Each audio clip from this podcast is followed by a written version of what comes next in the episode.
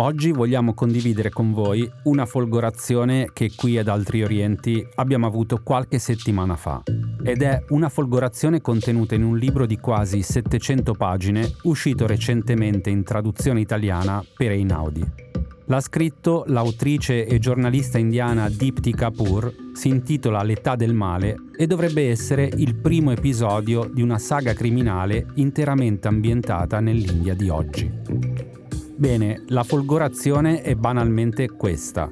Sia io che Matteo Miavaldi, il coautore di questo podcast, questo libro ce lo siamo bevuto in pochissimi giorni, perché è uno di quei libri che si fa fatica a chiudere, ti aggancia subito con una vicenda che sembra un thriller a tratti molto violento, ma che, sotto sotto, è un racconto durissimo e assolutamente verosimile dell'India degli ultimi anni.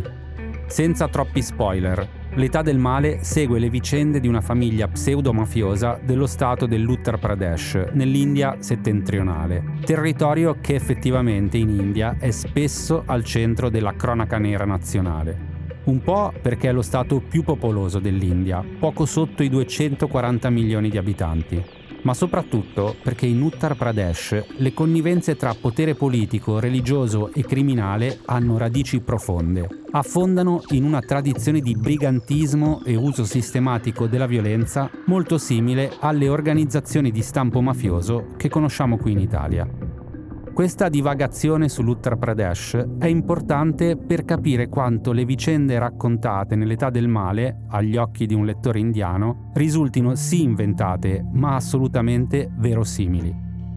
È la storia della famiglia Wadia, che in Uttar Pradesh ha costruito la propria fortuna utilizzando metodi mafiosi per mettere le mani su interi settori produttivi e industriali, e di come i Wadia siano in grado di esercitare un potere enorme anche fuori dal loro stato di provenienza. Di come hanno fatto il salto e ora sono a Delhi, nella capitale, muovono i fili della politica e dell'edilizia, schiacciando chiunque provi a ostacolarli. O almeno così fa il patriarca dei Wadia New Delhi, Banti Wadia. Diverso il discorso per il figlio di Banti, Sunny, che è nato ricco, anzi ricchissimo, e che fa la bella vita della giovane elite di Delhi. Festini alcolici, droghe, sesso, weekend di lusso sull'Himalaya o in riva al mare a Goa, autisti privati, cene negli hotel a 5 stelle e guardie del corpo personali addestrati a fare di tutto. Sanno uccidere un uomo a mani nude, ma sanno anche preparare uno spritz Campari impeccabile. Tutto intorno ai Wadia prende forma un'India lontanissima dall'immaginario esoticizzato che spesso appassiona il pubblico occidentale. È un'India feroce, violenta e spietata, dove Gandhi, il pacifismo, la spiritualità, i colori e i profumi delle spezie non esistono. Esiste invece il potere con la P maiuscola e lo esercitano i Wadia e quelli come loro. Sono la classe dirigente dell'India che vuole diventare una superpotenza. Gli anni 2000 sono il loro momento dei padri e dei figli e chiunque provi a fermarli è destinato a finire male. Sono Simone Pieranni e questo è Altri Orienti, un podcast di Cora Media. Ogni settimana vi raccontiamo cosa succede in Asia e come cambia un continente che determinerà anche il nostro futuro.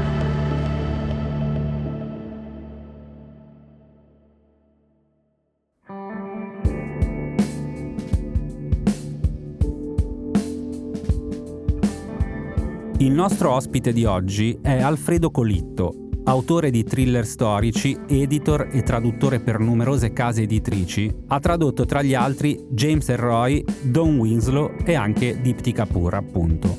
La traduzione italiana dell'età del male l'ha fatta lui.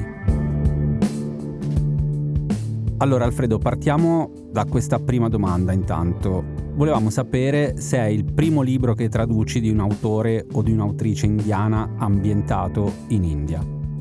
Dunque, no, non è il primo libro. Curiosamente ne ho già tradotti altri di uno scrittore inglese di origine indiana che si chiama Abir Mukherjee. Sono noir ambientati in India, principalmente a Calcutta, negli anni 20 del Novecento naturalmente sono molto interessanti, sono bei libri, e, ma sono profondamente diversi dal romanzo di Dipti Kapoor di cui parliamo oggi. Perché invece quello di, di Kapoor è ambientato ai giorni nostri ed è in un'India profondamente diversa da come poteva essere sotto l'impero britannico negli anni 20 del secolo scorso. Ecco, tu ci sei mai stato in India, tanto per curiosità, per viaggio, per lavoro? Sì, sì, ci sono stato molti anni fa, perché io adesso, insomma, sono abbastanza anziano, eh, sono in carrozzina, quindi... però da giovane ho viaggiato molto. E ci sono stato un paio di volte in India per lunghi periodi, la prima volta nell'81 e veramente è un paese mi ha colpito proprio perché io conoscevo solo l'Italia e l'India è profondamente diversa da tutto ciò che, che conoscevo. E tra l'altro, sono particolare curioso, ho vissuto un paio di mesi proprio ad Arambol, nello stato di Goa, dove è ambientata una parte dell'età del male, il romanzo di cui parliamo oggi. All'epoca era Arambol era un villaggio di pescatori, c'era qualche bar sulla spiaggia per i turisti hippie, perché appunto l'inizio degli anni Ottanta, eh, c'erano capanne di fango e poco altro. Adesso invece eh, ho visto, l'ho cercato su internet per curiosità, ci sono state asfaltate, hotel a 5 stelle e tutto, eh, e compagnia bella. Quindi non hai visto arrivare qualche riccone indiano quando ti sei trovato lì? No, no, eh, a quell'epoca lì c'erano solamente gli indiani ad Ambul e i fricchettoni. La seconda è stata invece un po' più vicino a noi, ma sempre molto tempo fa, nel 97, e ho trovato già a distanza di più di vent'anni un paese molto molto diverso. Prima di tutto un paese molto meno sicuro Infatti io la prima volta nell'81 mi stupì perché mi capitava spesso di incontrare giovani turiste europee, soprattutto nordiche, tipo svedesi, finlandesi, eccetera, che viaggiavano sole o viaggiavano in due amiche, così. E anche se, insomma, per la strada potevano ricevere qualche commento volgare o qualche fischio di apprezzamento, nessuno le toccava. Invece nel 97 le turiste sole non si vedevano più perché il rischio di essere violentate e uccise era chiaramente molto più elevato. Comunque, anche quella volta lì, una realtà simile o in qualche modo apparentabile a quella descritta nell'età del male non l'ho notata, sinceramente. Penso che ci fosse, che doveva esserci, perché la delinquenza, la, le mafie ci sono dappertutto, ma insomma agli occhi del turista come ero io, una realtà del genere stava nascosta. L'India che racconta Dipti Kapoor presenta delle somiglianze con quella che eh, ho conosciuto io, soprattutto per quanto riguarda, non so, la vita di strada, i trasporti, il cibo, eccetera, ma ci sono anche tantissime differenze. La vita nelle metropoli, la mafia, la corruzione, il rampantismo sociale. Senti, Visto che tu sei anche il traduttore di eh, James Elroy e di Don Winslow, tra gli altri, ti vorremmo chiedere questa cosa. Io immagino, magari sbaglio, che nel momento in cui una persona traduce un libro prova tutta una serie, diciamo, di sensazioni. Volevo sapere che sensazioni hai provato lavorando proprio alla traduzione del libro di cui stiamo parlando oggi e in che modo secondo te, se lo ha fatto o meno, ti ha ricordato qualche altro scrittore o scrittrice che hai tradotto. Ah, allora, guarda, le sensazioni chiaramente sono state ottime perché il libro, per quanto diciamo complesso dal punto di vista stilistico, è bello, è scritto bene, insomma, no? E io in genere i libri scritti bene mi diverto a tradurli, anche se sono difficili. Spesso mi chiedono, soprattutto riguardo all'eroi, mi chiedono se gli autori che traduco sono difficili. Io di solito rispondo che gli unici libri difficili da tradurre sono quelli brutti o quelli scritti male, perché una sintassi che parte male è molto difficile da risistemare in un'altra lingua. E invece se il libro è noioso, eh, chiaramente ti fa venire voglia di smettere ogni 5 minuti. Invece i libri belli e complessi, per quanto possano risultare impegnativi per questioni di linguaggio, di slang, di stile, mi fanno sempre arrivare contento a fine giornata. Quindi anche questo è un libro di questo genere Sinceramente non mi ha ricordato nessun eh, autore che io già traduco, perché la Capura ha uno stile suo che io non avvicinerei in nessun modo né a Don Winslow né quantomeno a James Elroy o ad altri autori che traduco, è uno stile particolare, molto ingannevolmente semplice, diciamo. Non c'è uno slang complicato, non c'è un uso particolare della sintassi, ma c'è un eloquio, un modo di costruire le frasi, periodi che è eh, particolare, che è proprio suo e secondo me è molto efficace perché ti trascina proprio dentro la storia senza darti respiro, no? si crea quel meccanismo in cui tu leggi un capitolo, dopo magari vuoi andare, che ne so, a dormire e dici no, vabbè, dai, ne leggo un altro. E secondo me questa è la cosa importante, no? più bella di quando di quando leggi un libro. Sì, ne so qualcosa, ne sappiamo qualcosa perché è proprio quello che ha prodotto questo libro. Ma ci fai un esempio di, ad esempio, costruzione sintattica peculiare che hai trovato in questo libro per farci capire, insomma, in maniera chiara proprio? In pratica io la, la cosa che ho eh, trovato particolarmente interessante e funzionale al tipo di, di storia narrata in questo libro è questo modo di costruire la narrazione alternando sia i punti di vista dei vari personaggi, no? che chiaramente non è una cosa originale, lo fanno eh, moltissimi scrittori, anch'io nei libri che scrivo come autore, ma anche combinare questa alternanza dei vari punti di vista dei personaggi con un'alternanza temporale. Noi abbiamo dei capitoli che sono ambientati nel, nel, 2004, se non ricordo male, altri che sono ambientati nel 1991 e altri in altri momenti storici. E questi capitoli si alternano in un modo che qualche volta anche ti, ti coglie in contropiede, nel senso che se tu non leggi all'inizio del capitolo la data o non ci fai caso perché sei preso dalla narrazione, a un certo momento dici no, ma un momento, cosa sta succedendo? No? Perché ti trovi spiazzato. Per me questa alternanza tra punti di vista e elementi temporali è quella che funziona particolarmente bene nel far procedere il romanzo e coinvolgere il lettore. Ti volevamo chiedere una cosa sul claim con il quale è stato promosso il libro. No? È stato presentato come il padrino indiano. Io ricordo anche delle recensioni immediatamente dopo l'uscita che sottolineavano molto questo aspetto. Tu cosa ne pensi? Ma guarda, come definizione è chiaramente audace e capisco perché è stata coniata, perché chiaramente c'è un bel traino, no? Richiamando il padrino. Però effettivamente è azzeccata perché proprio come il padrino, secondo me, l'età del male è un grande affresco sociale che prende l'avvio dalla vita di una famiglia mafiosa, una famiglia in combutta con il potere economico e politico, ma non si limita a questo, non vuole fornire al lettore una specie di idea precotta, no? Non c'è quello che si chiama spesso il messaggio da trasmettere, no? non è semplicemente un thriller o un noir dove lo scopo di tutto il romanzo è scoprire chi ha ammazzato chi. Molti omicidi vengono commessi così davanti agli occhi del lettore, quindi non c'è un'indagine da fare, una cosa da scoprire, eccetera. È proprio l'affresco sociale che emerge e questi due romanzi effettivamente hanno questa cosa in comune, quindi il claim secondo me ci sta.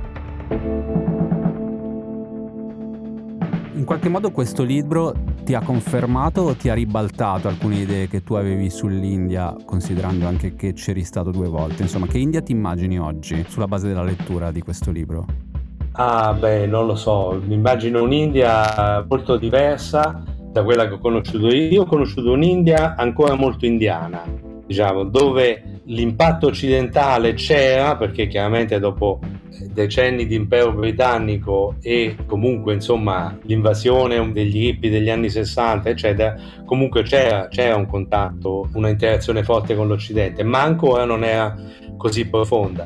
Adesso credo che appunto ci sia un'India molto occidentalizzata nei lati esteriori eh, ci sono supermercati, questo me lo confermano anche amici che ci sono stati di recente, per esempio a Delhi tu trovi qualsiasi cosa che puoi trovare anche a Roma, per dire, no? mentre prima non era così. Quindi gli aspetti esterni, diciamo, della civiltà occidentale eh, si sono radicati anche lì.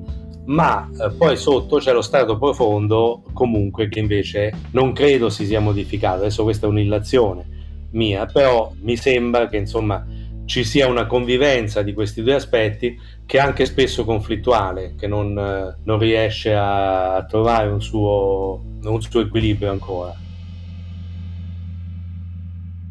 Una domanda in realtà più generale, eh, noi ci occupiamo di Asia ovviamente e dal tuo punto di osservazione vorrei chiederti questo. Non si leggono tanti eh, romanzi, parliamo di romanzi di autori asiatici, penso al di là del, del Giappone che ha però una vicinanza o supposta vicinanza a noi, parlo soprattutto di India, di Cina, al di là di Rushdie ovviamente che è un fenomeno a parte, o di Moyen o di Yuhua. Sembra che l'editoria italiana faccia un po' fatica ad andare proprio a tradurre, a pescare i fenomeni letterari del posto e sembrano funzionare invece molto dei libri bellissimi come quello di cui stiamo parlando, che però appunto il claim, il padrino no, indiano è un'associazione immediata a qualcosa che ci riguarda. Ecco, secondo te come funziona in questo caso il mercato editoriale e effettivamente c'è una minore attenzione verso l'editoria di certi paesi, in particolare quelli asiatici?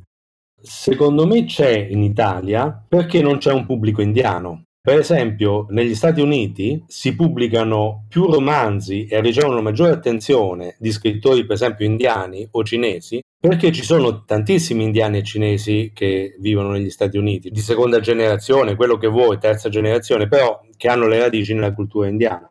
Noi invece mh, mm, non ce l'abbiamo questo tipo di pubblico e quando noi leggiamo una storia, ma questo penso sia proprio un punto fermo nella narrativa, vogliamo leggere di cose che conosciamo, che ci dicono qualcosa, no? Non siamo interessati a leggere, che ne so, quello che succede a un protagonista indiano in India dal punto di vista di uno scrittore indiano, perché è troppo estraneo alla nostra realtà, insomma, non, non, non ci riusciamo. Io, per esempio, una volta, uno dei miei romanzi si chiama La porta del paradiso, l'ho ambientato in Messico nel 600 e ci ho messo però un protagonista italiano. Il romanzo era tutto ambientato in Messico e il mio editor mi disse guarda che così non funziona perché un italiano che va in Messico, che gira per il Messico, fa tutte le cose che, che, succedono nel romanzo, eccetera, e non ha nessun collegamento con l'Italia, al pubblico non piacerà. Allora ho dovuto in qualche modo ristrutturare il romanzo e l'ho ambientato in parte anche a Napoli nella stessa epoca, quindi c'è tutta un'alternanza diciamo di luoghi fra Napoli e il Messico e così funziona effettivamente molto meglio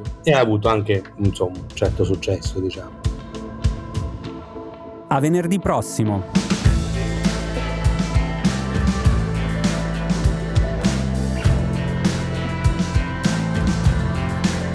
Altri Orienti è un podcast di Cora News prodotto da Cora Media, scritto da Simone Pieranni e Matteo Miavaldi.